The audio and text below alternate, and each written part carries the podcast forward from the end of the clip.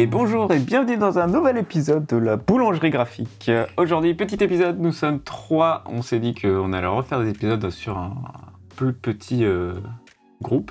Du coup, on est trois. On est avec Julie. Hello. Bonjour Julie. Vous allez bien? Et on est avec Sybille. Salut Comment allez-vous les filles? Au top. Au, top, de, ma forme. Cette petite journée. Au top de votre forme?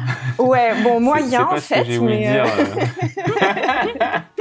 En manque de sommeil. mais on est content d'être là, je pense. Alors ça va nous réveiller un petit peu et, et nous redonner Oh, un ouais. petit peu de, de lumière dans cette journée qui a commencé un petit peu. euh, Sur les chapeaux de roue. On dit la vraie vérité. On, Voilà. Voilà. On dit la vraie vérité vraie que qu'on est tous Ouais. fatigués. On est tous fatigués. Le 14 Au bout janvier. du rouleau.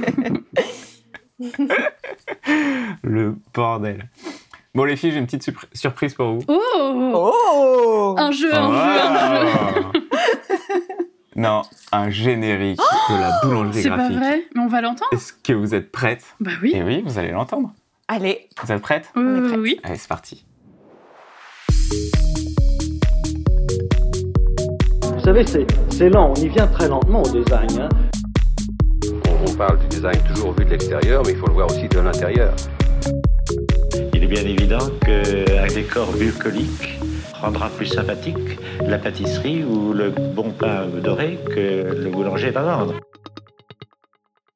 Euh, c'est trop bien. C'est génial. Trop- voilà. trop bien Bravo Ça fait un petit peu Radio. Nova. Ah, T'as vu ça C'était le petit générique de la boulangerie graphique.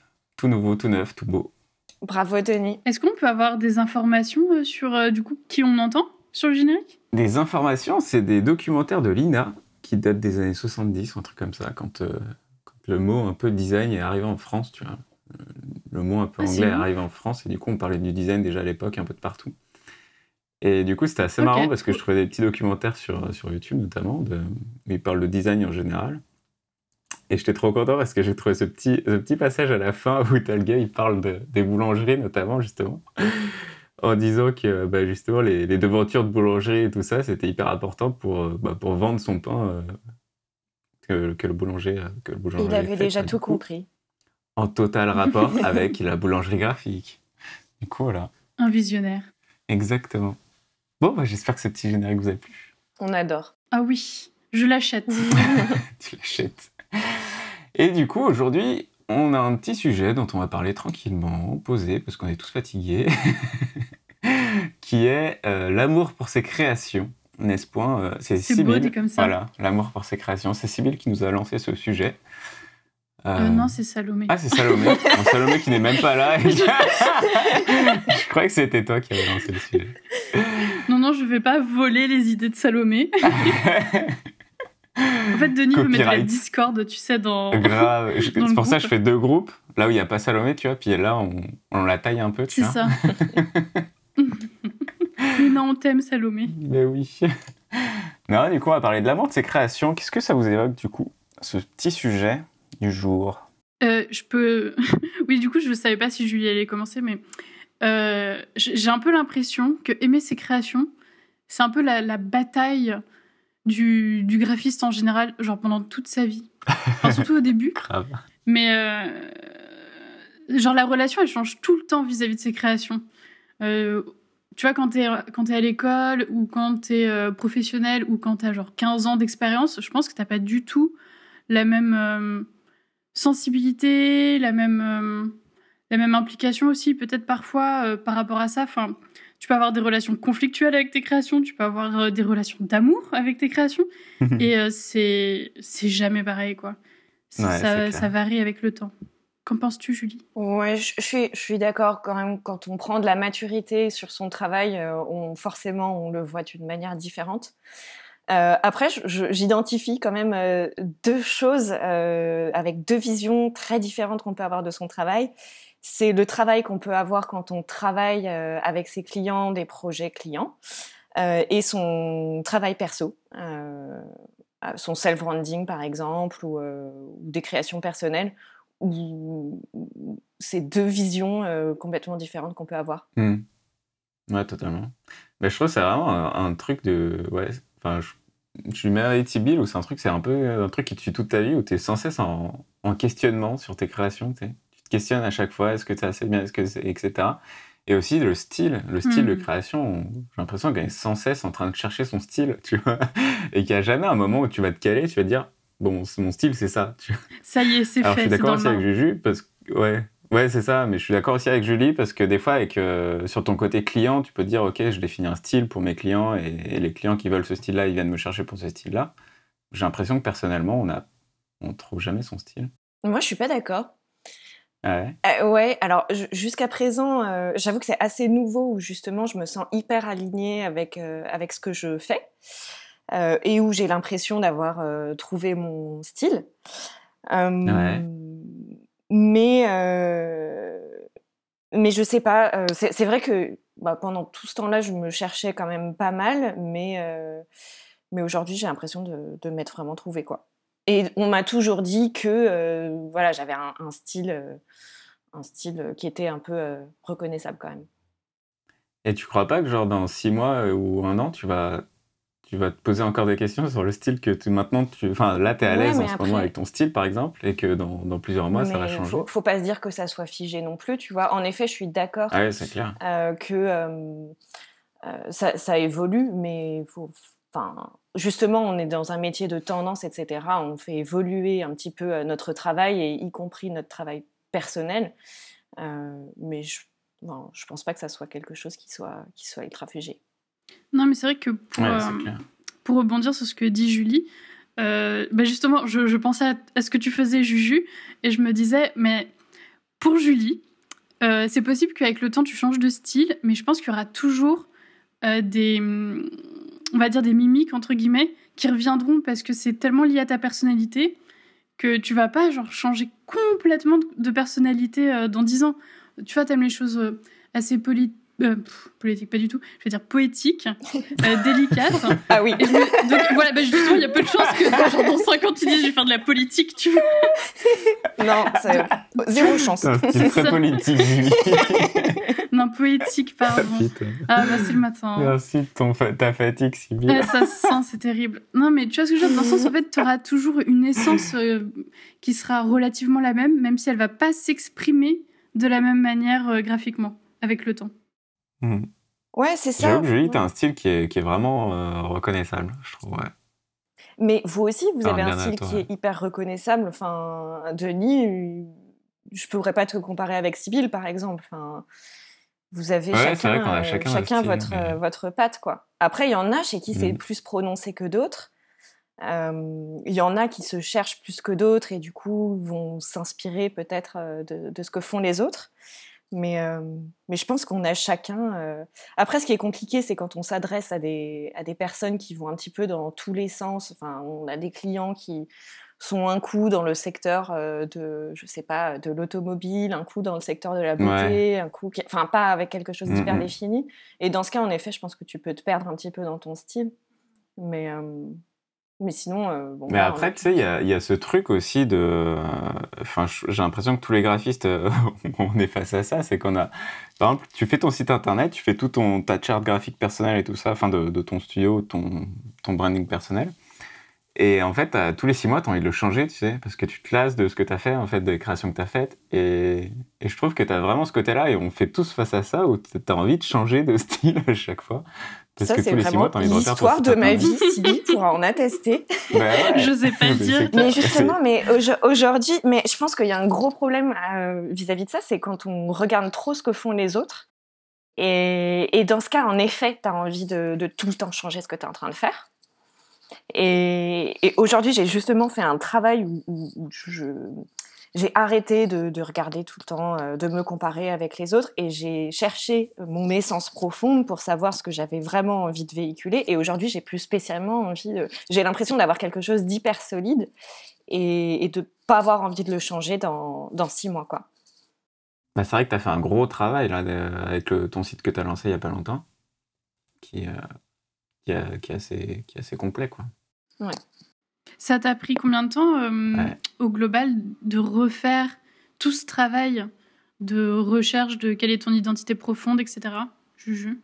Hum, je crois que j'ai commencé en juin euh, de l'année dernière. Mai, juin, et on est en janvier. Donc euh, voilà. Donc t'as fini en décembre, tu l'as publié en décembre. Ouais, ouais. Euh, Fin décembre. ouais. Donc Et en fait, je pense qu'il faut vraiment. Oh, c'est un énorme travail et qu'on commence avec euh, une introspection assez profonde, euh, au-delà de tout ce qui est visuel, en fait, hein, de, de savoir ce qu'on veut vraiment, du, de- avec qui Mm. on veut travailler, de comment on veut travailler. Et, et ensuite, il y a des choses qui viennent assez naturellement et, et du coup, qui, qui Ouais, pour moi, aujourd'hui, font, font la différence et, et me ressemblent plus, en fait, plutôt que d'essayer un petit peu d'aller chercher à droite, à gauche euh, des choses qui m'inspirent, quoi. Puis il y a un moment aussi où il faut arrêter de, de regarder euh, son site, arrêter de regarder son Instagram. Enfin, en fait, il faut juste arrêter. Il y a un moment, une fois que tu as fait ton, ton identité, en fait, il faut arrêter d'aller euh, la regarder et de la remettre en question. Il faut juste que tu te fasses confiance et que tu dises, bah, elle, elle va marcher. Ouais, complètement. La- je crois que la mienne, je l'ai. J'ai dû la tenir aussi longtemps que toi. Je pense que celle d'avant. Parce que j'ai changé légèrement. Enfin, j'ai revu. J'ai fait un petit lifting d'identité en décembre. Et euh, Juju a été au- aussi au premier, aux premières loges pour voir euh, ce travail. Et euh, sauf que, bon, alors moi, c'était Mhm. hyper rapide. hein. Mais euh, du coup, l'identité d'avant, qui ressemble fortement malgré tout, même s'il y a des changements, je crois que je l'avais depuis le début de mon, de mon activité. Donc, elle a quand même tenu euh, deux ans sans que je la remette en question complètement, quoi. Et même maintenant. Mais ça, je trouve ça super d'avoir ce contre-exemple, du coup. De... Voilà, où tu as apprécié ton identité pendant autant de Mhm. temps, qui est, qui est quand même un, un record dans une vie de c'est graphiste. grave. C'est ce que j'allais dire. C'est un record, putain. Non, mais en fait, tous, les, tous les six mois, tous les ans, t'as envie de changer. Mais en fait, le truc, c'est que même, tu vois, à la, à la fin, genre, je veux dire, euh, j'en avais, enfin, tu vois, j'en avais un peu marre de la voir. C'est normal, ça faisait deux ans que je la voyais tout le temps. Mais en vrai, je me disais juste, genre, que je me faisais confiance sur ce que j'avais fait avant. Vous voyez ce que je veux dire? Dans le sens, euh, je me disais, bah, elle a marché Ouais. jusqu'ici, elle peut encore tenir un petit peu. Oui, en effet, elle est plus complètement alignée avec euh, la personne que je suis maintenant. Mais euh, tant que j'avais pas l'espace mental pour faire le, le- le petit lifting, bah, j'y touchais pas, quoi. Vraiment, c'était c'était dur à faire, mais euh, j'ai préféré ne pas y toucher. Hmm. Puis c'est bien aussi d'avoir un un- historique. Ah, Moi, j'admire c'est ce que beaucoup. disait Julie sur la comparaison, tu vois. te plus tu te compares, au final, plus tu plus as envie de changer. Plus tu regardes ce que tu fais et tu compares, tu te compares aux autres et tu compares ce que les autres font aussi, plus tu as envie de changer aussi.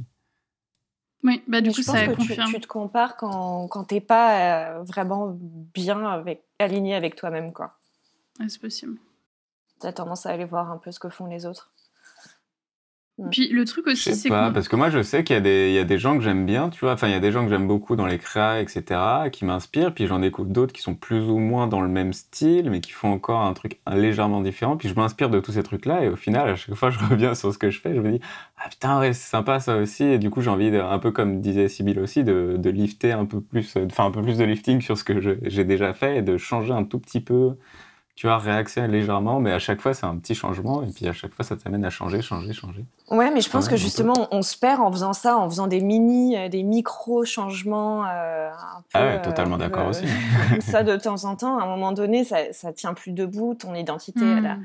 plus vraiment de puissance et euh, tu perds en force. Ouais. Et du coup, c'est c'est comme ça que ça s'étiole un petit peu. Et oh, à un moment donné, tu arrives à un point de, de non-retour. le truc, c'est devenu un hybride. mais oui. Et, mais bon, c'est pour ça que je pense que ça prend du temps euh, de, de quand même travailler tout ça. Bon, après, Sybille est le contre-exemple, encore une fois, euh, euh, où elle arrive à travailler des choses en un temps record. Euh, mais peut-être qu'elle a fait aussi son cheminement dans sa tête depuis un moment, je ne sais pas. Oui, mais en plus, c'est ça qui est rigolo, c'est que hum, on a, on a l'impression qu'on est à l'opposé, alors qu'en fait, je pense qu'on est juste sur le même chemin. C'est juste que moi, ça travaille en. Je sais pas comment on peut dire ça, c'est très loin dans mon En cerveau. fond, genre, je m'en Ouais. rends à peine en fil compte. rouge, quoi. Tu sais, ça analyse des petites choses, ça me dit là, ça- là, ça va pas, là, ça va pas et tout. Et d'un coup, genre au bout de, je sais pas, on va dire 4 mois où ça a travaillé sans même que je me rende compte, euh, mon corps me dit, tu le fais maintenant, aujourd'hui. Ça, c'est trop pas bien. passer. Mais vraiment, je me réveille, j'ai l'inspiration. C'est comme bah, cette nuit au début. euh, C'est fou. Alors certes, la fin de ma nuit a été coupée à cause de mon voisin qui faisait du bruit, mais le début de ma nuit, c'est parce que j'avais genre, certes, j'avais pris trop de café, mais surtout j'avais une idée. Tu vois, genre vraiment, là, je, je peux pas genre m'endormir. J'ai- l'idée qui est là, qui est là, qui me demande de travailler tout de suite dessus. C'était c'était dur à, à vaincre. Ça, c'est le meilleur. Hum, La créative, quoi. bah, Oui, ça me fait penser à, à Morgane du coworking. euh, C'était pareil, elle a changé un peu euh, son identité là récemment Mm, sur vrai. Instagram, on l'avait vu. Et en fait, c'est marrant parce que quand on lui a demandé sur le coworking, ah, t'as changé ton identité et tout, ça fait combien de temps que tu bosses dessus? Bah non, j'ai eu juste eu l'idée hier soir, je m'y suis mis à 20h, à 23h, c'était bouclé. Ah, c'est trop ok. bien. en, une seule, en une seule soirée, elle a, elle, ça, refait son identité parce que je pense qu'elle est un peu comme toi, Sybille, où elle a, elle a dû le réfléchir déjà en amont et puis euh, en fait, là, elle avait plus qu'à le faire parce qu'elle a, elle a eu l'idée, tu vois. bah, c'est ça, il y a le moment où. Ouais, en bah fait, écoute, on a tous des process différents. Ouais, c'est Ouais, fou. hein. fou. Mais ça me fait penser à un truc, euh, une petite anecdote, bon, pas au niveau des anecdotes de Salomé, mais bon, Euh, c'est pour euh, le style, On te le pardonnera. c'est pour euh, notre style graphique. En fait, on, j'ai l'impression qu'on se rend vraiment pas compte réellement du style qu'on a. On n'est vraiment pas les meilleures personnes, Ouais. non pas forcément pour Ah, mais juger, complet. mais, pour, on le voit pas de manière neutre. On le voit forcément avec ce que nous on va projeter, surtout sur du self branding, où là on va être là, enfin comment dire, on va être trop méchant avec nous-mêmes ou ce genre de truc. Parce que quand j'étais euh, du coup en cinquième année et j'étais en train de préparer mon oral de diplôme, euh, on faisait des oraux blancs pour euh, pas aller à l'oral final sans avoir été préparé. Donc il y a notre, je sais pas qu'on appelle ça, chef de section, qui était là pour nous faire passer l'oral blanc. Donc je, je fais mon oral, pati patata, et à la fin il me dit euh, ah non mais c'est bien parce que euh, vous les graphistes, parce qu'on avait plein de sections différentes et tout, vous avez tous réussi à développer votre propre style en 5 ans. Et moi si tu veux j'étais genre euh, bah moi si tu veux je m'en rends pas compte. Tu vois, parle le monsieur. moi, j'étais genre, mais j'ai pas développé un style. Enfin, vraiment, j'ai juste adapté en fonction du projet. Et il me dit, mais non, enfin, juste vous, vous le voyez pas parce que vous êtes en plein dedans tout le temps. Mais euh, chacun, on Ouais. peut pas confondre vos projets, quoi. Vous avez vraiment tous euh, Mm. votre propre langage visuel. Et parfois, ça peut être sur des choses subtiles, tu vois. Genre quelqu'un qui va plutôt utiliser des, des motifs, quelqu'un qui va plutôt utiliser des, des typos manuscrites, plein de choses comme ça où, en fait, tu te rends pas Mais compte. Quand t'as la tête dans le guidon, entre Ouais. guillemets, tu vois pas, t'as pas assez de recul. Ouais, c'est ça. Alors qu'en effet, c'est assez logique, il y a des choses qui vont te plaire plus que d'autres, et sans le vouloir, tu vas avoir tendance à te tourner vers ça euh, naturellement. Donc, euh, comme quoi, même à l'époque, quand on était étudiant, on avait sûrement déjà un début de style sans qu'on s'en rende compte. Ouais, c'est marrant ça. Mais euh, tu sais qu'il y a un truc que j'avais vu aussi, mais je ne l'ai pas retrouvé, je voulais le retrouver pour ce podcast, mais que tu sais, quand tu commences, en gros, au début, justement, ce que tu fais, forcément, c'est pas, c'est, pas au top parce que tu commences dans le Mm. milieu, tu commences dans le graphisme, etc. Et en, et en même temps, tu es en train de te comparer, et tu te compares à. Enfin, tu essayes de trouver des exemples et tu te compares, mais que à des, euh, genre à des grands studios, des grands, des grands graphistes ou des trucs comme ça. Et du Carrément. coup, tu te sens moins que rien, tu vois. Et du coup, tu pas tes créations parce Mhm. que à ce moment-là, justement, tu es un peu au bas de l'échelle et tu te compares à ce qui est le mieux.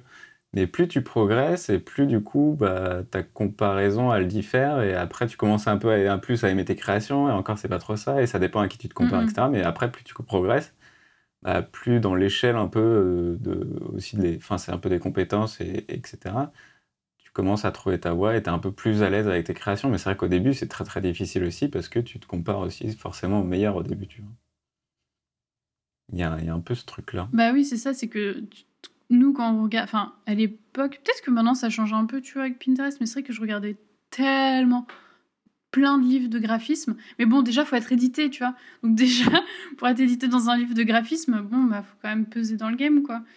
Donc, euh, Ouais, c'est ça. rappelons ouais. que Blandine a été euh, publiée. hein. c'est ce qu'elle nous avait dit euh, dans un des épisodes. oui, c'est vrai.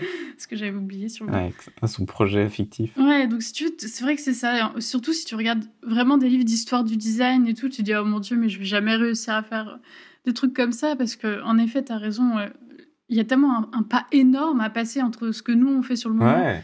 et Au eux. début, le gap, il est énorme. Ouais, c'est ça. C'est deux Après, là, là, vous parlez, euh, pardon, je t'ai coupé, euh, Sybille, mais vous parlez de, de graphistes, artistes. Et je pense, hein, euh, quand on voit dans les livres et tout ça de, de Ouais. design, c'est des- pour moi ce que j'appelle Oui, les c'est vrai graphistes artistes. Et bon, c'est c'est quand même un- une dimension à part, un monde à part, je trouve. Et en effet, euh, euh, tu, tu vois les, ces créations-là d'un autre œil parce que euh, bah, c'est des œuvres d'art en général. Et bon, bah, pour en Mhm. arriver à ce niveau-là, euh, c'est vrai que bah, faut y aller. Puis il faut avoir la possibilité. Bah, c'est- c'est c'est ce qui, Oui, il faut c'est la ce qui te possibilité. nourrit aussi, c'est ce qui, c'est ce qui te nourrit pour créer ton identité à toi aussi, tu vois. Ouais, c'est clair. Dans ce que tu disais euh, de- sur ton travail personnel et ton identité à toi, ton branding perso. Après, je suis d'accord avec toi quand tu fais du sur euh, les deux parties que toi tu scindais, plutôt avec le travail perso et le travail client. Le travail client, ça n'a rien à voir aussi, mais euh, mais t'es forcé de te comparer plus ou moins aussi avec euh, sur, sur ton côté travail client, parce que tu regardes ce qui se fait à côté aussi, en termes de communication, etc. tu vois. Pour toi, Julie, c'est quoi du coup les différences que tu avais repérées pour euh, les différentes parties? Euh, alors, j'ai pas fait- vraiment fait de différence entre euh, le travail euh, euh, projet client et un travail euh, personnel. Juste, j'ai remarqué que euh, quand tu travailles avec un, un client avec qui tu fit, avec qui tu as la même vision, en général, euh, en tout cas en ce qui me concerne, euh, je suis plutôt euh, contente de mes créations. Euh, je m'investis beaucoup aussi avec ce genre de clients. Et à partir du moment où on commence à avoir une vision qui va être euh, en décalage ou, ou, ou plus la même, euh, ou un truc où ça se passe plus bien, bah là, en général, euh, tu, tu vas plus être, euh, être satisfait de tes créations parce que euh, vous n'avez pas eu la même façon de voir les choses. quoi. Et du coup, ça renvoie un peu à vers le client idéal. Ouais, t'es obligé de céder quelque part parce que c'est le client qui a le dernier mot. Et oui. ah ben, On y revient toujours. hein. Oui, c'est c'est clair. Et je pense aussi que ça ça- dépend vraiment de, de comment tu prépares un projet. Euh, parce que plus tu vas faire une étude poussée d'avant-projet, de savoir ce que le client a dans la tête, euh, euh, stratégiquement comment il voit sa marque, etc., plus aussi tu vas être sur la même longueur d'onde et tu vas être fier de tes créations parce que elles vont être beaucoup plus abouties. Oui, et puis en plus, toi, tu te dis, enfin, tu t'es convaincu que ça va être le bon fit pour la marque. Alors Exactement, effet, quand ouais. tu fais tes Ouais, propres ouais. créations, bah, il y a trop, il y a, il y a trop d'enjeux personnels en fait qui rentrent euh, là-dedans. Donc du coup, on n'est pas du tout neutre, alors qu'on est beaucoup plus neutre en fait avec un, un client parce que c'est c'est pas les mêmes enjeux quoi, tout simplement. Donc avec les clients, c'est vrai que tu as raison, je trouve ça plus facile d'apprécier euh, ce que ce que Bah je fais. ouais, Enfin, on je est un peu le cordonnier en mal chaussé hein, ouais. quand on travaille sur notre, euh, sur notre C'est ça. identité. Hein. Mais c'est vrai qu'avec un client- c'est un combat entre, trop- en- entre toi et ton ego, tu sais, et ton. enfin, Ah ouais, c'est ça. C'est un peu, Ouais. c'est un peu le ton combat intérieur, tu vois. Alors que le travail avec un client, alors c'est vrai que comme tu dis, tu peux tomber aussi sur les clients qui, qui, qui fit- tu fites pas forcément avec ton client et c'est toujours un peu, tu es obligé de trouver des compromis, ce qui est toujours un peu difficile aussi. Ça peut être un peu plus difficile. C'est vrai quand tu trouves aussi le bon client, bon après tu es, plus en phase et euh, c'est un peu du ping-pong parce que lui, il va nourrir ta création, les créations que tu fais. Toi, tu vas être inspiré, tu vas être convaincu de ce que tu fais, etc. Et, tu vas être fier de ton travail. Ouais, et t'as un recul qui est complètement différent que quand tu travailles euh, pour toi-même, où là, en général, c'est Ouais, t'as pas de recul. t'as zéro. c'est ça. T'as pas de recul et en plus Ouais, t'as pas de deadline. ça. ah ouais, ouais. Ouais, en plus, c'est tellement ça. Parce que quand t'as la deadline, en fait, ton cerveau, il arrive à, à, à trancher, quoi. Il se dit, bah non, non, non, mais là, il me reste deux jours. Enfin, il, il a plus le temps de douter, tu vois. Et puis, ça te stimule. Ouais, bah, part. carrément, ouais. Alors que, en effet, quand c'est pour toi-même, tu sais que, enfin, tu, tu sais que tu peux y revenir à l'infini. Tu sais que tu, enfin, non, c'est la cata, quoi. Pas Mais je crois qu'on a cata. trouvé la solution grâce à Sibyl. Voilà la clé. Imposez-vous une deadline pour échéance. votre euh, identité, ça ira beaucoup mieux. C'est tellement ça. Mais genre, la deadline, c'est pas six mois, quoi. Ouais, c'est ça. je dois avouer que mon site est en maintenance depuis plusieurs mois, je ne sais même plus combien. Oh, mais non, Denis, voilà. Ah voilà. bon? Et voilà, voilà, c'est exactement l'exemple parce que j'ai pas de deadline personnel. Voilà. non, mais euh, non, c'est vrai que c'est tellement ça. Bah, du coup, de. Denis, dans tes objectifs de l'année, euh, tu as euh, lancé ton nouveau site? Exactement. J'ai euh, mettre mon site en ligne euh, dans dans dans dans dans, Dans combien de dans semaines prochaines, du six coup semaines. Ah Ah, dans, dans- dans plusieurs semaines. ah. Dans six semaines. Moi, j'ai cru vraiment la semaine prochaine. Exactement. Assez précis. Non, non, bah non, faut que je- j'ai encore du boulot. Du Ouais, mais pour le site, on t'excuse quand même, c'est plus long. T'as le droit d'avoir plusieurs Mhm. semaines. Ah, merci, euh, maître Juju. Je t'en prie. Non, puis c'est vrai que Juju a eu des petits problèmes pour son site euh, juste avant le lancement, donc euh, elle, sait, elle sait ce que c'est. Elle comprend la douleur.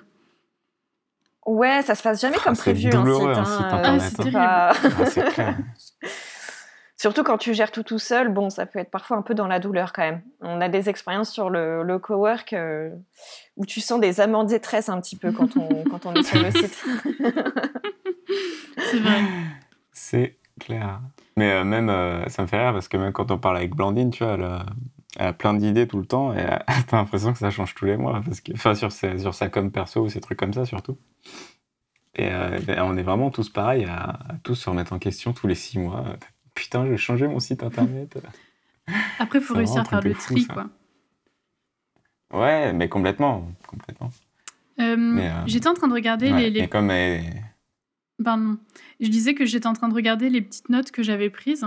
Et euh, je- ce que je trouvais intéressant, c'est que je, me, je, vois, je vois qu'au moment où j'ai pris mes notes, j'ai écrit que c'était important de définir des critères pour évaluer ses propres créations. Et en fait, je me dis, c'est quelque chose que, euh, qu'on fait de manière, comment dire, intuitive.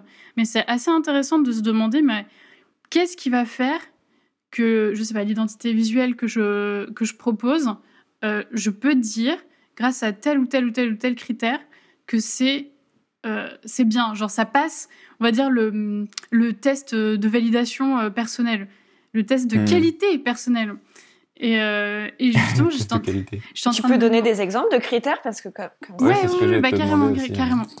Par exemple, euh, je, je vois que j'ai même pris la peine, enfin, merci l'ancienne Sibylle d'avoir pris ces notes, que j'ai même pris la peine de mettre un exemple de cas pratique. Genre, merci.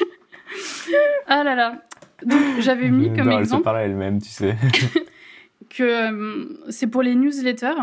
Par, par exemple, j'ai dû faire beaucoup, beaucoup, beaucoup de newsletters euh, pour des marques de prêt-à-porter. Euh, il fut un temps. Et ce qui était intéressant euh, dans ce milieu, c'est que pour euh, évaluer tes créas, tu vas avoir beaucoup de nouveaux critères qui rentrent en jeu, dont tu n'as pas forcément l'habitude euh, quand tu fais du, de la pure créa.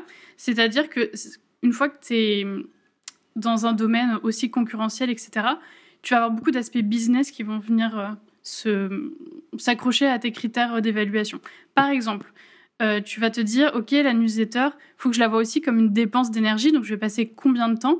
Et si tu passes, on va dire, genre 5 jours sur la newsletter, que- euh, enfin, normalement, vous passez pas 5 jours sur la newsletter, hein, je le précise, mais euh, voyons extrêmement large pour vraiment la newsletter de l'année, hein, voilà. Euh, tu passes 5 jours, c'est déjà énorme d'un point de vue dépense d'énergie et CAF, enfin capacité à faire quoi. Donc dans ton planning, ça prend beaucoup de place. et en plus, il faut avoir en tête, euh, bon, bah, d'abord une deadline. En général, les marques, ça va être, elles envoient le mercredi et le samedi matin ou le vendredi, euh, les newsletters. Et euh, si par exemple tu l'envoies pas le mercredi mais que tu l'envoies deux jours après, tu peux te dire bah, en fait je vais faire une perte de chiffre d'affaires parce que on sait que ce sont les bons créneaux pour les envoyer. Donc la créa en fait faut limite l'arrêter avant. Tant que tu sais que ça va te rapporter tant d'un point de vue chiffre d'affaires, euh, ça sert à rien de faire la plus belle newsletter que les gens n'ont jamais vue. euh, parce que euh, tu vas y passer trop de temps. Tu vois ce que je veux dire? Ta dépense d'énergie est vraiment trop élevée Ouais.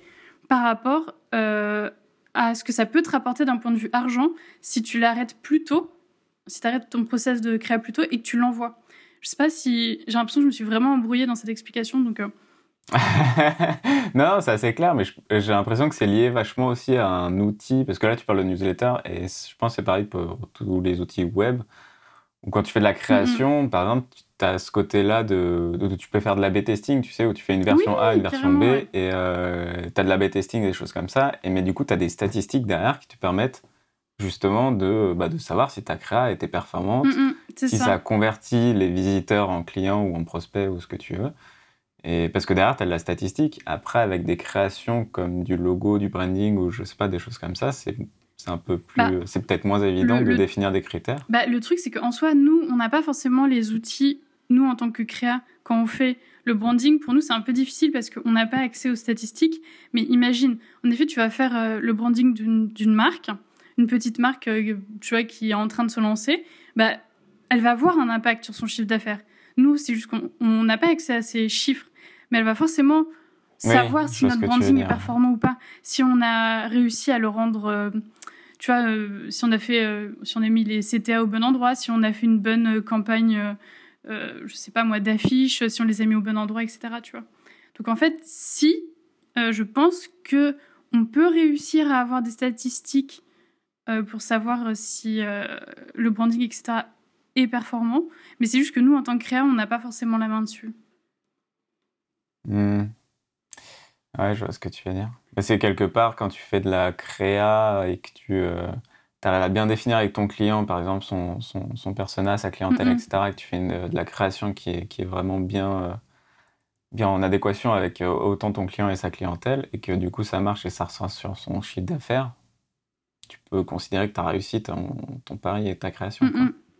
Et euh, c'est vrai que ça me fait penser au. Ouais. Tu vois, tu sais, tous- les emplacements de pub, euh, je sais pas moi, Clear Channel, euh, dans le métro, Pati Patata, je sais pas, les colonnes Maurice, que sais-je. Quoique c'est peut-être que le théâtre, les colonnes Maurice, mais bref.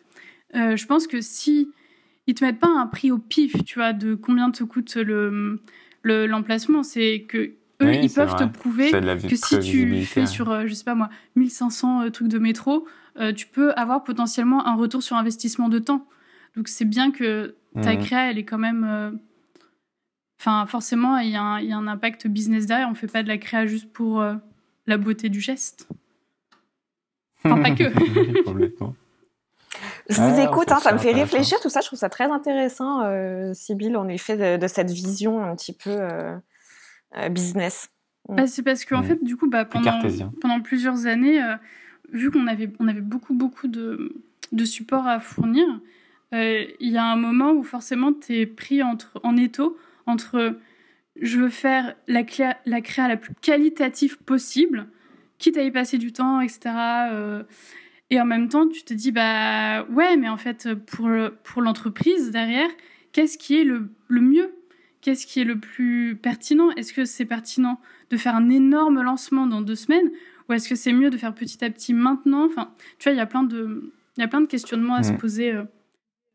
Mais il faut savoir que Sybille a un don de la résignation euh, un petit peu euh, à la perfection totale. Et, et c'est vrai qu'elle sait à un moment donné euh, s'arrêter et, et trouver le juste milieu pour... Bah là, c'est comme tu l'expliques en fait. Hein, euh, pour dire bah là là ça suffit on n'a pas besoin d'aller chercher trop loin euh, de se de se casser la tête et, et la créa elle se suffit à elle-même et c'est pas en changeant un truc de 3 mm que que ça va changer la vie des gens et euh, et voilà et ça euh, franchement c'est c'est vrai que c'est pas facile au début il faut savoir se faire un peu violence et, Ouais, dur. et j'avoue que quand, quand tu as réussi Mm. un peu à franchir le cap euh, psychologique, non, mais tu te sens beaucoup mieux après.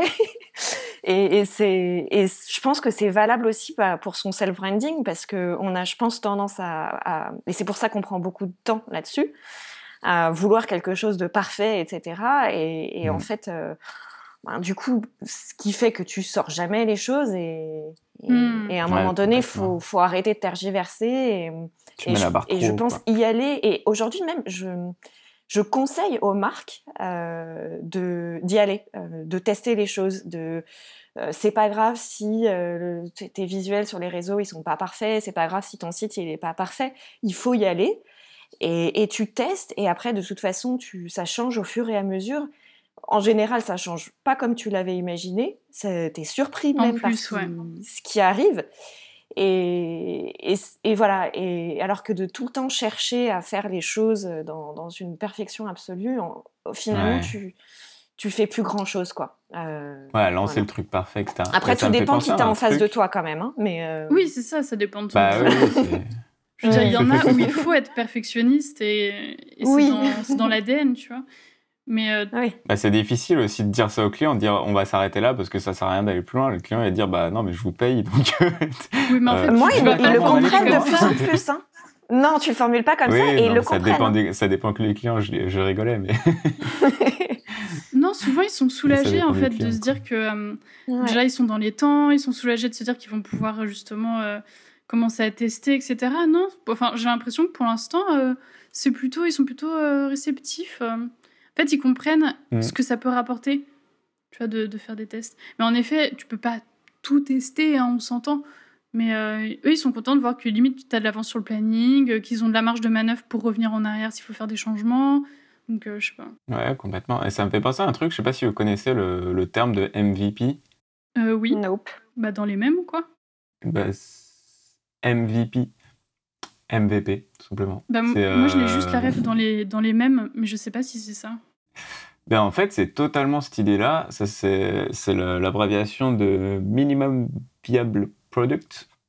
Donc, euh, de, de, de, de, générer un produit, un produit viable, mais au, minimum, en fait, c'est par exemple euh, une entreprise, et ça rejoint ce que tu disais, Julie, euh, au conseil aux marques, c'est qu'une entreprise qui veut lancer, par exemple, un nouveau projet, un nouveau concept ou un nouveau produit ou n'importe quoi, plutôt que de de bah, justement de, faire tout le projet et de bien chiader parfait tout ça etc avec une grosse campagne de com et tout ça et qu'en gros ils lancent le truc ils ont mis euh, admettons ils ont passé six mois dessus ils lancent le truc et en fait ça plante.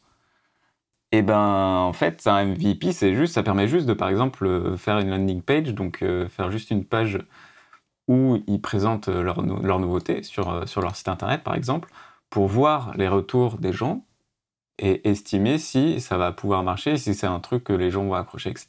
Et à partir de ce moment-là, si les gens accrochent, ils vont commencer à passer du temps à développer vraiment le produit au maximum. Mais, euh, mais c'est un, un peu une phase de test, quoi. Et c'est un truc qui se fait pas mal, je crois, justement, dans le, sur, le, sur le web, etc. Quand tu créer des, des sites internet ou des pages web et que tu veux lancer un produit web, notamment, tu fais un site web minimum, avec le minimum de ressources, pour, euh, pour tester un peu le marché, tester un peu ton idée, pour qu'ensuite ça puisse être validé, tu puisses euh, lancer ton produit et, et le faire parfaitement. Carrément. En plus, c'est beaucoup plus sécurisant, tu vois. Parce que tu mets moins d'investissement sur la table, etc. Exactement. Mm. Bah ouais, puis euh, t'imagines, tu lances, tu, fais- tu, tu lances un truc que t'as bossé six mois dessus et le truc il plante, t'es dégoûté quoi. Mais t'es un, un peu dégoûté quand même. Ah, c'est clair. Et en plus, parfois, il peut y avoir des tel- trucs qui sont magnifiques, mais euh, si elles sont pas compréhensibles de la cible, bon, bah, ça a beau être beau. euh, Ouais, ou si ça répond déco, pas à un besoin ou un problème ou quelque n'importe. Et ouais, il y a cette idée de MVP, c'est super intéressant aussi. Oui, mais en fait, euh, je, je pensais à autre chose, mais, euh, mais j'avais oublié que ça existait, ce, ce truc, tu vois. Et c'est vrai que pour moi, enfin, je pense que ça, comment dire, ça reflète bien ma manière de penser. Tu vois, que disait Julie, en effet, que hum, plutôt à un moment, une fois que j'atteins un certain stade, euh, où je me dis, ok, là, c'est bon, enfin, genre, c'est bien, quoi, genre, je suis contente. Et je vois plein de Mhm. choses que potentiellement je voudrais changer, mais je préfère le tester, ou en tout cas, ou le faire voir au client ou autre, parce que lui peut aussi avoir des, des apports de connaissances. Genre, je pense que ça pourrait. euh, D'habitude, ils aiment pas trop ça, on n'a pas trop des, bonnes, euh, des, des bons résultats sur tel genre de truc, tel genre de truc, donc tu, tu peux changer facilement. Et euh, ouais, voilà, donc je j'adore. Ça me parle.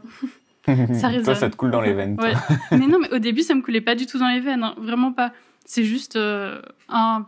Enfin, travail- quand tu travailles dans un environnement où vraiment tu dois dépoter, dépoter, il y a un moment où il faut que tu passes ce cap, quoi. Sinon, en fait, tu te Mmh. perds dans Ouais, ton planning. euh, tu deviens, en fait, tu deviens limite un poids pour tout le monde parce que tout le monde se dit, mais tu t'avances pas assez vite là. Euh, allez, allez. mais bon. Ben ouais, mais euh, ouais, ça, ça me fait, ça me fait penser à un autre truc, c'est que, c'est que des fois, même des clients, ils en demandent pas autant. Et toi, tu as l'impression que tu mets la barre trop, et que, parce que tu as envie de faire de la créa pour la créa, parce que tu t'éclates dans la créa, et en fait, tu as envie de faire trop de trucs, et tu sais plus t'arrêter. J'ai l'impression qu'il y a ce côté-là aussi, des fois. Ouais, Que c'est on- vrai. Mm. Tu sais, comme on a un esprit de créatif, des fois, on Ouais. part trop dans notre esprit de créatif, on part trop loin, on va trop dans des trucs où on a envie de créer, créer, créer, parce qu'on on aime trop ça. Et du coup, on sait plus s'arrêter, tu sais. J'ai l'impression qu'il y a ce côté-là aussi. Moi, ça me le fait en tout cas. Ouais, mais ça, c'est plutôt positif, du coup, je trouve. Euh, C'est pas Bah, les- positif, trucs, mais euh, c'est pas forcément rentable, quoi. Dans ce Oh, que- non, ça, oui, par contre, En allant, mais, euh, en allant dans le sens de, de Sibyl, de ce que dit Sibyl, c'est il y a un moment, c'est plus rentable, tu vois. C'est que tu, ok, tu t'éclates, c'est trop bien, mais, ton client, il t'en demandait pas autant, ton, euh, et puis euh, ça devient plus rentable parce que tu, en fait, tu passes du temps dessus, c'est du temps où toi, tu te dis, euh, ok, tu t'éclates, mais, Mais parce que tu, tu cadres pas au, départ d'un projet, genre tu leur dis je vous présente trois, euh, trois pistes. Si, parce si, qu'en si, général, ça te cadre toi-même aussi, tu vois, justement. Ah parce ouais, qu'au début, j'étais comme toi à, à faire plein de choses, à partir dans tous les sens, etc. Bon, il y a aussi la jeunesse, mais, euh, mais le ça. fait de, de, de dire dès le départ euh, le- ce que contiendra le projet et, et avec toutes les étapes, etc., euh, ça te donne toi-même Si, si, un ça- cadre. et- Ouais, ça, ça cadre complètement. Mais tu vois, je parlais euh, justement hier avec ma femme parce qu'elle elle est photographe, donc c'est aussi un milieu un peu de création. Et, et c'est vrai qu'on parlait d'un truc hier qui m'a fait penser à ça. C'est qu'en gros, tu as souvent des clients, et nous, ça nous arrive aussi, parce que par exemple, tu fais, tu fais une création ou tu fais des créations euh, donc, euh, dans, un, dans un certain univers, et tu as des clients qui viennent te voir parce qu'ils ont vu ces créations-là et ils te disent Je veux exactement la même chose, tu vois. Ah ouais. Et ensuite, quand tu dois faire la création pour les clients, tu vas. euh, le, le client s'attend vraiment à ce que le résultat soit exactement le même que ce qu'il a eu dans ton portfolio. Et c'est, enfin, on en discutait ça par, par rapport à la photo parce qu'elle a fait des photos de mariage. Donc, tu as des clients qui viennent la voir en lui disant c'est exactement le style de photo que je veux. Et tu sais, des fois, tu es pris de- quand même dans ta création et t'as pas forcément. ou, euh, Enfin, c'est plus fort que toi. T'as t'as t'as pas envie de, refaire un truc que tu as déjà fait exactement à l'identique, tu vois, ou t'as pas envie de. Bah, c'est pas Ben, possible. Là, on parle de style photo notamment, de style de photo, et t'as pas envie de refaire exactement le même truc, et t'as envie d'apporter une petite touche de créa, ou un petit nouveau truc, mais c'est pas ce que le client te demande, tu vois. Le client, il veut exactement la même chose. Et toi, tu veux toujours apporter ta petite touche de créa ou les petits trucs qui vont être un poil différent de ce que tu avais fait avant, tu vois. Alors qu'en fait, c'est pas du tout ce que veut le client. Oui, mais Ouais. euh, Moi, j'avais un peu ce truc Et il n'est pas content d'avoir. euh, bah, ça, c'est le, le- le client aussi, je sais pas. J'étais justement un expert pour lui proposer une valeur ajoutée qu'il n'aura pas forcément vue et, et- et ta vision à toi pour euh, le meilleur pour lui, quoi. Ouais, ouais. Et ça, il le voit pas, Bah, le, ça- le client en général? Ça dépend des clients, je pense. Après, c'est vrai que je parlais de ça avec ma femme qui est plus dans la photo, et la photo, c'est vraiment qui est. euh, Tu sais, les gens, euh, ils, ils peuvent regarder les photos, ils aiment, ils aiment pas, tu vois. C'est un peu plus. J'ai l'impression que les Ouais, c'est sont un peu plus c'est tranchés. peut-être différent. ouais. C'est peut-être un peu plus différent dans le milieu de la photo. C'est vrai que ça, ça peut peut-être moins nous arriver en tant que, en tant que créa graphiste. Mais, euh, mais des fois, je trouve que j'ai un peu cette dualité de. de- tu sais, c'est le côté trop créatif, tu vois. T'as trop envie de pousser la création, alors que c'est pas forcément ce que le client te demande et, et c'est juste toi, tu te mets ça dans ta tête euh, de ton côté, tu vois. Mais Ouais. après, tu peux aussi te dire que tu, tu peux choisir en fonction du projet. Peut-être qu'il y a certains projets où tu vas te dire, là, ok, peut-être que je vais pas être rentable parce que je vais y passer trop de temps, mais si tu l'as décidé parce que tu vois la valeur ajoutée que ça peut avoir sur ton portfo- portfolio ou que sais-je, ou pour ton client, je comprends, ouais, tu vois, que tu le fasses. C'est juste qu'il faut avoir une vision globale. Donc, mais si euh, tu te dis, oui, ok, celui-là, ce projet, euh, je veux y aller, mais plus qu'à fond, tu vois, genre aller jusqu'au Hmm. bout de mes retranchements, bah, c'est aussi Ouais, parce que c'est ça hyper te parle et positif, tout. tu vois. Ah ouais, non, mais c'est clair, c'est clair que c'est hyper positif. Mais tu sais, t'as toujours cette balance de ce que tu disais aussi. Tu dois, bien sûr, tu dois aimer tes créations et, et foncer dans la création. Et t'as aussi euh, des comptes à, pas entre guillemets des comptes à rendre, mais euh, mais t'as un contrat avec un client. tu. Ouais, c'est correspondre à ses attentes, ses attentes pardon. Ouais, en ouais, fait. aux attentes du Ouais, c'est un juste milieu. Oui. Exactement. oui. Mais Tout est, est, est- est affaire de juste milieu en fait. Non, mais c'est exactement ça. Notre fille est, est un putain de juste milieu.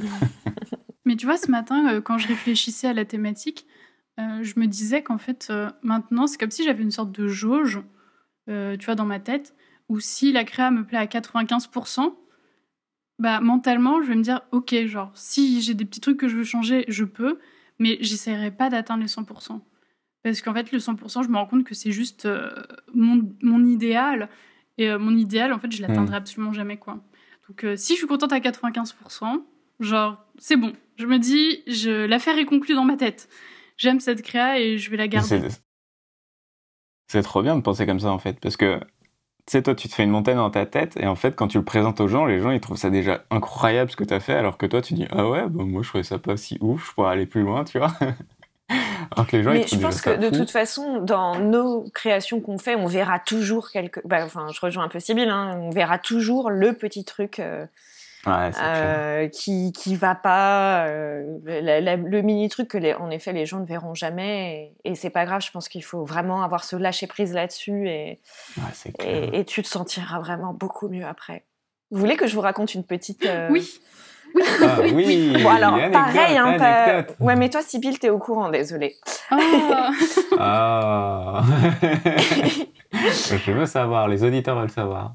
Bah, en fait, sur mon nouveau site, euh, je voilà, j'ai fait le site, euh, j'étais j'étais contente pour une fois. euh, je le présente aux gens, etc. Enfin, un cercle restreint pour euh, bah, avant la mise en ligne.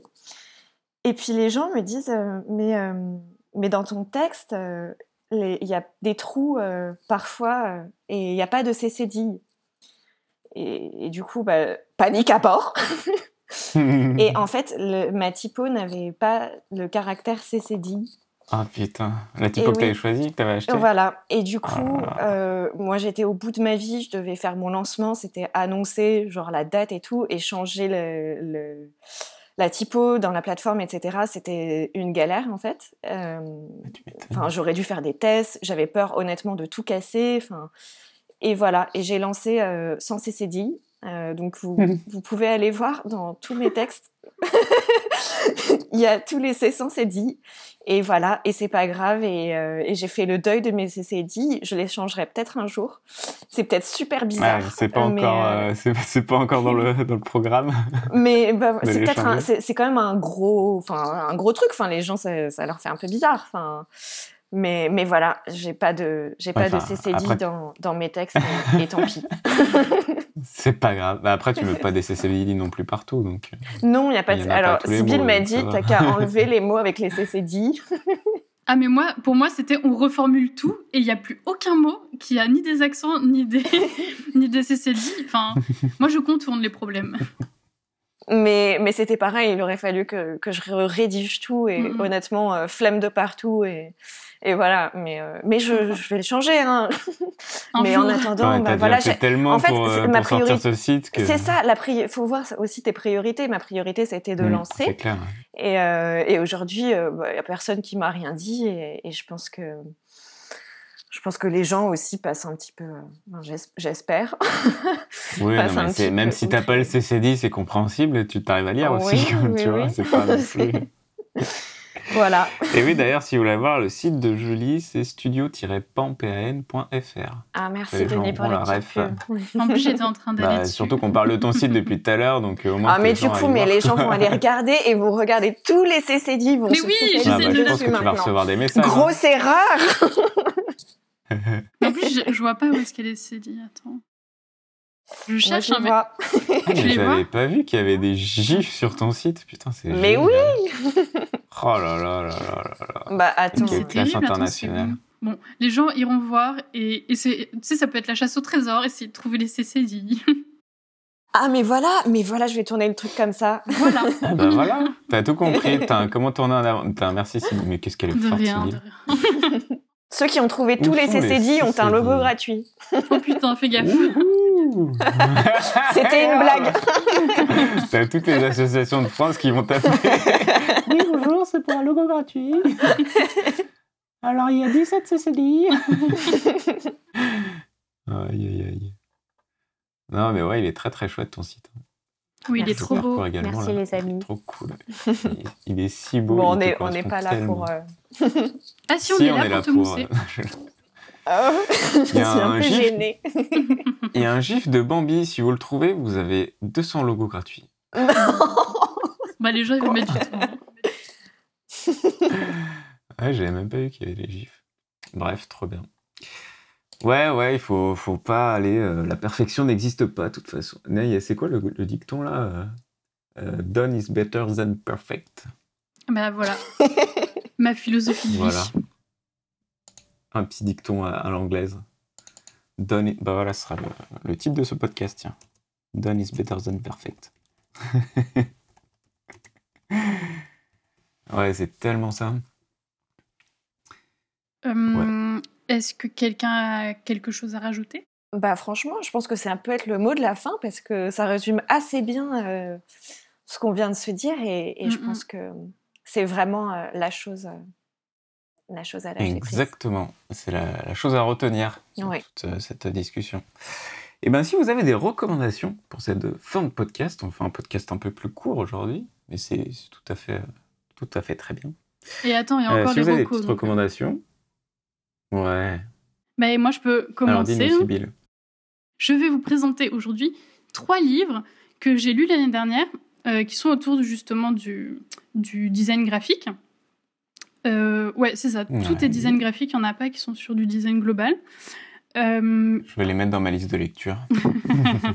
dans ta wishlist. Alors, il y en a Dans ma liste de lecture. deux en anglais et un en français.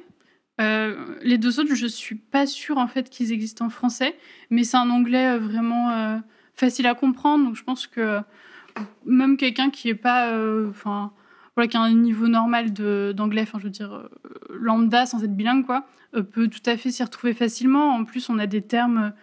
Enfin, vu que c'est de la création, il y a des termes que vous allez retrouver, typographie et tout, vous n'allez pas être perdu a priori. Alors, je vais commencer par le Mhm. plus petit, qui s'appelle The Politics of Design, qui, de Ruben Pater. Je crois qu'il est euh, danois ou quelque chose comme ça. Euh, c'est un petit livre donc où euh, on va comment comment vous dire ça? Parce que c'est délicat à expliquer.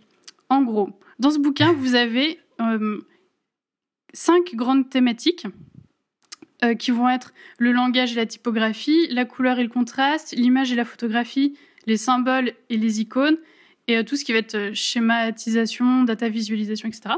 Donc c'est tout petit, hein, c'est vraiment un petit bouquin de poche. Donc vous avez ces différents chapitres, et dans tous les chapitres, vous avez encore des sous mini mini chapitres. Donc c'est très simple à lire, vous pouvez juste le prendre, lire quelques pages, le reposer.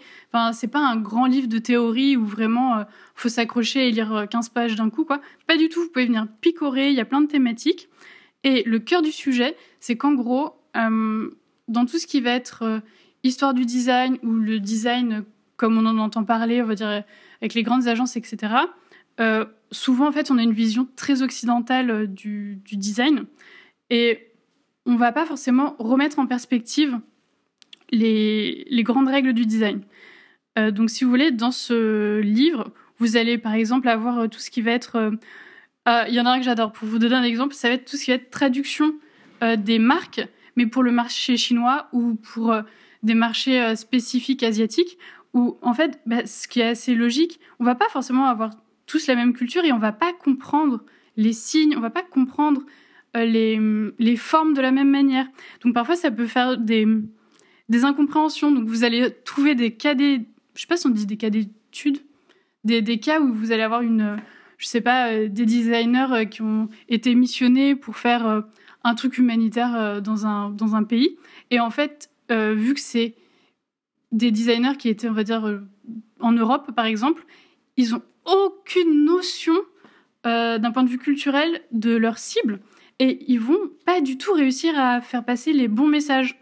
Par exemple, on, trouve l'exemple d'un d'un- d'une illustration où sur l'illustration c'est pour s'adresser à des jeunes filles pour justement leur expliquer euh, l'éducation sexuelle, je crois, des trucs comme ça. Et en fait, l'illustration qu'ils ont mis, euh, la manière dont était vêtue euh, la fille disait que la fille était mariée dans le contexte culturel. Et donc du coup, c'était pas, ça marchait pas parce qu'ils voulaient, s'adresser à des étudiantes ou à des genre lycéennes, etc. Et donc du coup, les gens sur place, quand ils ont vu les campagnes, bah, le message est complètement passé euh, par-dessus parce étaient, ah, bah, c'est pas pour nous, moi je suis pas mariée. Donc il y a plein d'exemples comme ça qui vont être en mode, bah, vous faites du design, mais remettez-vous en perspective. Quel est votre contexte euh, culturel? À qui vous adressez? Faites des recherches justement sur le terrain. Faites des A/B testing pour vous assurer que la, hum, le message est bien passé. Euh, vous allez avoir des trucs sur la typo pour justement le problème des typos où bah, on va avoir plein de langues qui ont des, des, accents différents, etc. Et que toutes, enfin, il y en a beaucoup qui vont se retrouver sans aucun accent des typos. Donc on peut pas l'utiliser sur tous les marchés. Enfin voilà, c'est vraiment ça prend plein de d'aspects de notre métier. Et avec cet aspect, on va venir se demander, euh, ok, bah quel est mon mon, biais, quoi, mon biais cognitif, ce que je pense être euh, une règle du design. Et en fait, euh, bah, tu te rends compte que oui, c'est une règle du design en Europe, euh, en Amérique du Nord, mais qui va pas être compris ailleurs de la même manière. Est-ce que pour le premier livre, c'est relativement explicite? Si c'est pas Ah clair, ouais, vous me dites. ouais, Ouais. Super J'aurais même un autre bouquin à- dans la même veine. Ouais, puis en plus, un- franchement, c'est un petit bouquin. Attendez, je pense qu'il fait. Je vous dis, Ah, mais c'est trop il cool. fait quoi 200 C'est un, pages c'est un max peu de la logique dans le design pour, euh, pour avoir des, des, des créations qui sont, qui sont, Ouais, qui sont adaptés, quoi. Et c'est vraiment, il y en a un, ça me fait trop rire. pertinentes. ouais. Sur la traduction de Coca-Cola, où euh, visiblement, enfin, visiblement, euh, Coca-Cola, au moment où ils ont essayé de s'implanter en Chine, donc visiblement c'est en 1928, euh, en fait, ils ont voulu le traduire de manière phonétique, sauf que en phonétique, ça veut dire complètement autre chose en chinois. Et visiblement, c'était quelque chose genre euh, une, euh, une jument remplie de cire. Ça voulait dire ça. Et donc, du coup, c'est c'est pour ce genre de choses qu'on se dit ah bah voilà, euh, il faut toujours se poser la question à qui on s'adresse, être sûr que c'est compris. Parce que du coup, ils ont, après, ils ont changé. Ils ont, enfin, ça se dit complètement autre chose. Ils n'ont pas fait une simple traduction phonétique, quoi. Et je crois que maintenant, c'est genre le bonheur dans la bouche ou un truc comme ça. C'est vrai que c'est un sujet que, qui est pas du tout abordé euh, lors des études et, et du coup c'est c'est pas mal d'avoir un, un livre qui traite de ça. Ouais, j'ai trouvé on ça super Ouais. cool. Mm. Et en plus, ça revient Ouais. sur l'histoire de la typo, euh, etc. Enfin, j'ai trouvé ça trop cool. Il y a plein de choses. D'accord. Tu peux avoir. euh, euh, ah oui, où tu as aussi euh, comment biaiser la visualisation des informations. Par exemple, euh, si tu fais des, des schémas qui sont cumulatifs ou pas, etc., tu peux. Euh, la personne qui va voir le schéma va dire Ah oui, mon Dieu, mais ça, c'est vraiment un taux énorme. Alors qu'en fait, si tu regardes le détail du schéma, euh, c'est juste euh, cumulatif et en fait, c'est pas énorme. Ouais. Hmm. Bref, en gros, c'est c'est comment on peut manipuler le design, comment on peut Ouais. se rater en faisant du design, etc. Donc, euh, je trouve ça intéressant. Super. Trop bien. Ensuite, c'est le livre en français euh, qui est traduit. Donc, euh, ça, tout le monde peut le lire. Ça s'appelle L'identité de marque, le guide de référence pour toutes les équipes de branding. Donc, euh, comme le nom l'indique, c'est vraiment euh, que sur du branding. De Alina Wheeler. C'est aux éditions Pearson. Et en fait, alors là, par contre, c'est un bouquin euh, assez imposant si vous aimez pas trop la lecture. Bon, je sais pas trop si c'est pour vous parce que je crois qu'on est sur du 300 pages et c'est un gros bouquin. Genre, c'est un, un gros workbook, quoi, de 300 pages. Mais c'est de la lecture-lecture ou, C'est du ou c'est un peu process. ludique? Non, c'est pas ludique. C'est vraiment Ah, pour ceux qui sont intéressés par le process euh, de comment, euh, comment faire un projet de branding, surtout pour des grandes entreprises. Ça revient sur absolument tout, ce qu'il faut faire, toutes les étapes, euh, à qui il faut demander les validations, euh, ce à quoi il faut penser. Il y a des récaps. C'est, alors moi, franchement, j'ai un Waouh, je, je pensais pas qu'on pouvait faire un, un livre de 300 pages là-dessus, quoi. Ah, mais c'est. Mais en fait, tu vas avoir une première partie où, tu... où ils vont revenir sur euh, définir chaque élément. Euh, tu vois, genre, qu'est-ce que qu'est-ce qu'un logo, euh, qu'est-ce qu'une déclinaison, blablabla. Parce que si tu veux, c'est pour toutes les équipes de branding. Donc parfois, dans les équipes de branding, tu peux aussi avoir, je sais pas moi, chef de projet, machin et tout. Donc au moins que tu vois, tout le monde Ah oui. ait les mêmes définitions avec des exemples. Ouais. C'est franchement c'est hyper complet et même la partie définition, j'ai trouvé ça très intéressant de la lire. Alors qu'on aurait pu dire bon bah c'est bon, tu vois, euh, on a l'habitude et non, vraiment ne la passez pas, elle est super.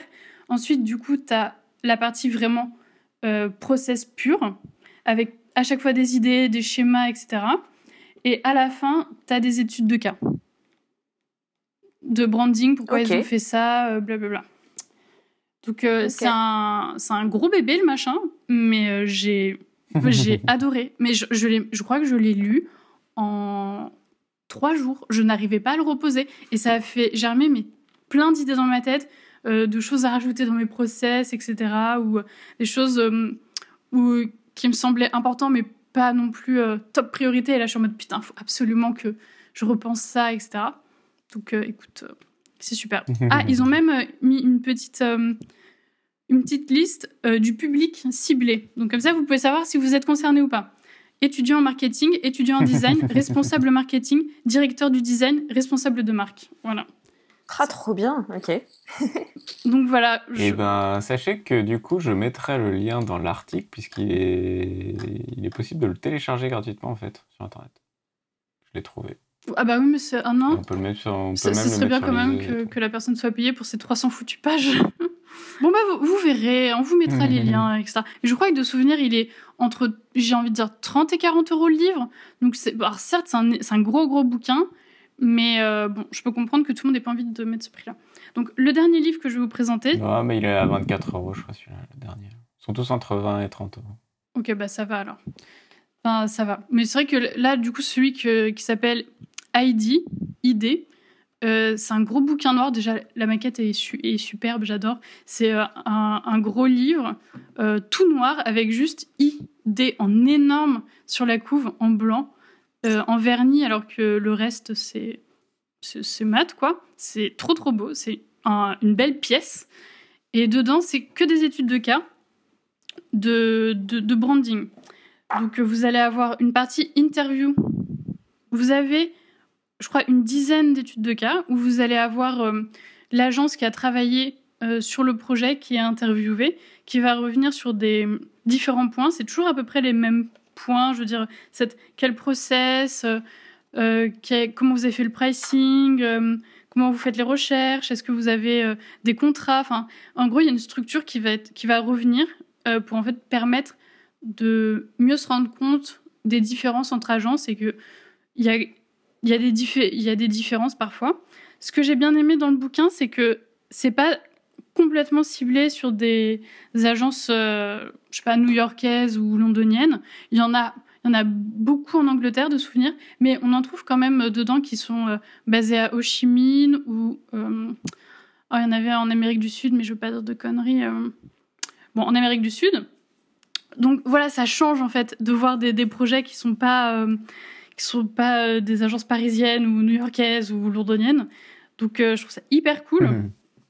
euh, de voir un peu bah, d'autres manières de, de travailler, hein, tout simplement, parce qu'en plus, c'est intéressant de voir que, par exemple, pour euh, la- l'agence qui est basée à Ho Chi Minh, bah, tout ce qui va être contrat, c'est pas forcément euh, pensé de la même manière que pour quelque chose d'américain, etc. Donc, euh, c'est vraiment chouette. Vous allez avoir des photos des projets pour vous rendre compte de, bah, de quoi on parle. Mais c'est très facile à lire. euh, Vous pouvez pareil piocher, euh, juste lire euh, un ou une ou deux études de cas à la fois et vous pouvez revenir et en relire d'autres le lendemain. Enfin, c'est on peut picorer ça quoi. Donc ça reste un gros bouquin qui est très beau. Ça peut être le genre, vous savez, le genre de bouquin que vous laissez sur la, table basse, mais c'est tout à fait faisable de le lire. Il même s'il est lourd, c'est agréable à, à lire d'un point de vue quand vous l'avez dans la main quoi. Donc non, euh, très très sympa. Vraiment, euh, j'ai lu ces trois bouquins euh, euh, pendant la deuxième moitié de 2020. Et euh, les trois combinés, ça donne plein d'idées et euh, des nouvelles perspectives, quoi. Des choses à implémenter euh, dans son process créa, etc., etc. Trop bien. Bah, merci pour ces petites recommandations, Sybille. Merci, Sybille. Merci de m'avoir écouté. Avec plaisir. Bah, dans la même du coup lignée, euh, je vais recommander un autre livre euh, qui est dans la même lignée. Je pense que The Politics of Design que tu euh, mentionnais en premier livre, qui est euh, Principe universel du design aux éditions Erol. Et c'est un livre pareil qui est hyper pragmatique. En fait, c'est vraiment dans la un peu dans la logique de biais et tout ça sur sur des, des trucs du design quoi. Donc c'est vraiment des principes, un peu des théories. Et donc dedans, il y a, euh, il y a une cent- 125 principes voilà, fondamentaux. Euh, il marque qu'il s'agit d'une affiche de campagne électorale, d'une exposition dans un musée, de la maquette d'un magazine, d'une campagne de marketing ou encore de la conception d'un jeu vidéo. Les créations qui nous entourent sont la synthèse de nombreux concepts et pratiques qui relèvent de différentes disciplines. Et du coup, il nous explique tout ça dans le bouquin. Il est juste divisé en principes en fait. À chaque double page, on a un principe qui est expliqué. Par exemple, on a euh, la densité propositionnelle avec euh, une étude sur le logo de Obama. Donc c'est super intéressant. Il y, a, il y a pas mal de trucs comme ça. C'est un peu des, des biais cognitifs et de la logique, un peu de ce que tu expliquais dans ton livre aussi, The Politics of Design. Donc, euh, Bah après, du donc coup, voilà, je conseille ce, c'est- ce- ce gros bouquin aussi. Oui, bah c'est vrai que pour le coup, Politics of Design ont plutôt tendance à dire qu'il n'y a pas de principe universel. Mais bon, vu que je l'ai pas lu, je.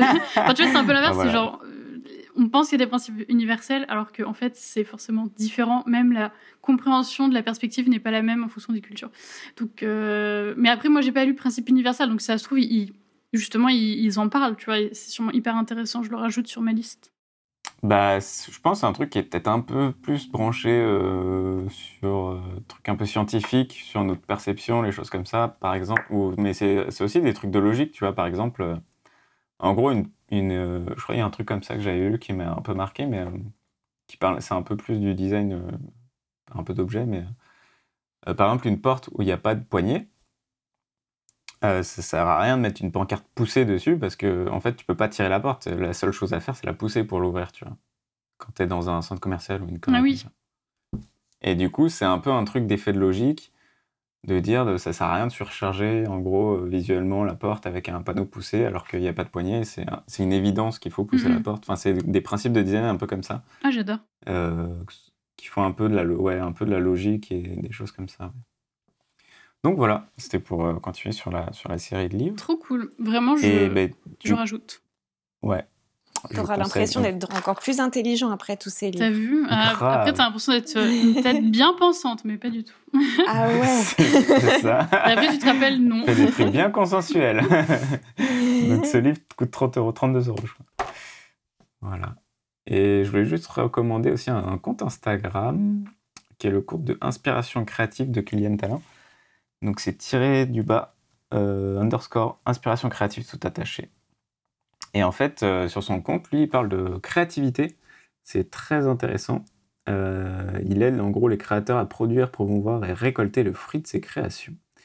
Et il a lancé il n'y a pas longtemps un peu des, formats un peu sympas sur son Instagram, notamment des sortes de mini-livres, entre guillemets, où il va, euh, il va faire sur un carrousel, il va, il va développer une idée en gros.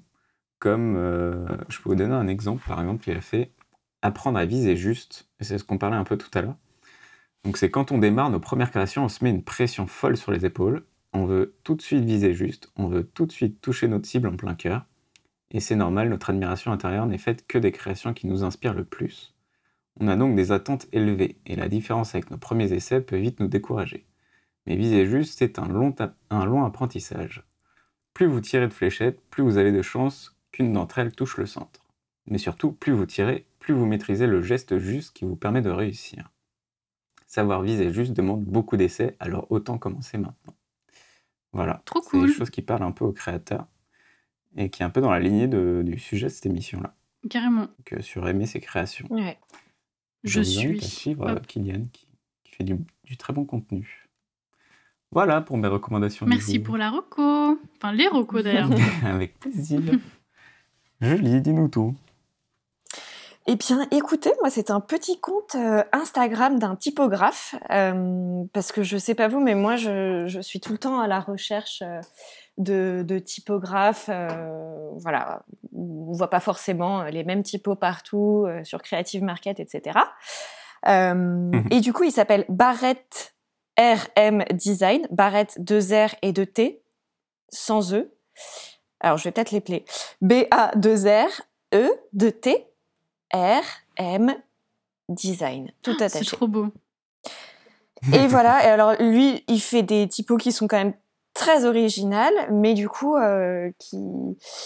euh, voilà, moi j'aime bien ce genre de choses et euh, ça sort un peu des sentiers battus et en plus de ça, il fait des, des très belles compositions graphiques et, et j'ai très envie euh, d'acheter tous ces typos. Voilà. Très chouette Instagram. Ah, c'est vrai que ça donne. Merci pour cette Tout est beau, quoi. Tout. Et c'est inspirant aussi, même si tu t'achètes pas les, les typos, mais, euh, mais voilà, je, je trouve qu'il est assez inspirant euh, dans son utilisation de, de ces typographies. Carrément. Ouais, super cool. Bah, c'est vrai qu'il existe des millions de typos, mais c'est vrai que pour trouver des typos qui se démarquent un peu, qui soient pas, euh, qui soient pas dans les standards, euh, Bah, en plus, il y a quand même une tendance émergente justement de, de typos qui sont pas dans les standards et, et je trouve que celles-ci Ouais. ont, ont l'air assez qualitatives. totalement. Merci pour cette reco, Julie. Super cool. Je vous en prie. Merci. En plus, euh, j'ai Merci. l'impression Bon, bah, que cool de. les prix sont tout à fait abordables. Mais carrément, ouais, Ouais. ouais, c'est pas. Donc, je précise parce que je dis que ça peut être important de, de le dire. Ouais, trop cool. Désolée. Merci, Julie. pas de souci. Bah, merci les filles pour ce podcast. Où c'est qu'on peut vous retrouver Merci du coup? à vous. N'hésitez pas à dire votre Instagram, comme ça je me trompe pas sur Instagram de. Vas-y, Julie, dis-nous où est-ce qu'on peut te trouver. Eh bien, comme vous le savez, sur mon site internet euh, sans ccdi www.studio-pan.fr et sur mon Instagram underscore studiopan. Yes. Allez, alors du coup, je vais essayer de pas vous perdre parce que j'ai toujours le même nom qui est toujours aussi compliqué. Donc Faut toujours bien rester concentré à la fin des Alors là, j'espère épisodes que vous avez un pour bloc-notes, noter hein. l'Instagram de Sybille. C'est un peu le test à la fin, tu vois. Euh, ouais, donc du coup, sur Instagram, vous pouvez me trouver euh, à. Je vais épeler. Je vous le dis d'abord euh, comme je le dis et après je vais vous l'épeler. Ne paniquez pas. Donc, sibyl.schferrer sur Instagram. Et Sibyl, c'est S-I-B-Y-2-L-E point S-C-H-W-E-R-E-R. Voilà, donc euh, ça c'est sur Instagram. Et mon site, du coup, c'est. J'avais- J'ai presque failli finir par tout simplement. Tout simplement. tout, voilà. tout simplement. Pas du tout. Je, je comprends En pas pourquoi les gens n'y arrivent pas. Non. A... Est-ce que tu en as qui t'appellent et qui te disent je trouve pas votre site? Non, bah, pour le coup, non, bah. Non? bah, en- Bon, ça va alors. Mais je sais pas, euh, pour, pour l'instant, en fait, euh, c'est juste que si je le dis à quelqu'un l'oral, il va être paumé. Mais en fait, euh, en général, je le rajoute sur Instagram ou des trucs comme ça, donc il, il peut me retrouver facilement. euh. Tu vois, ce que je veux dire, souvent Ouais, ça arrive que c'est dans le sens inverse, c'est moi qui vais aller les, les rajouter en leur disant non, mais ce sera plus simple si c'est moi qui vous cherche plutôt que l'inverse. bon, alors envoyez tous votre Instagram sur. non, je déconne. aïe, aïe, aïe. Bah, merci en tout cas pour ce podcast. C'était bien cool de vous avoir sur un petit sujet sympa, tranquille, chill aujourd'hui. Et puis à bientôt pour un prochain podcast.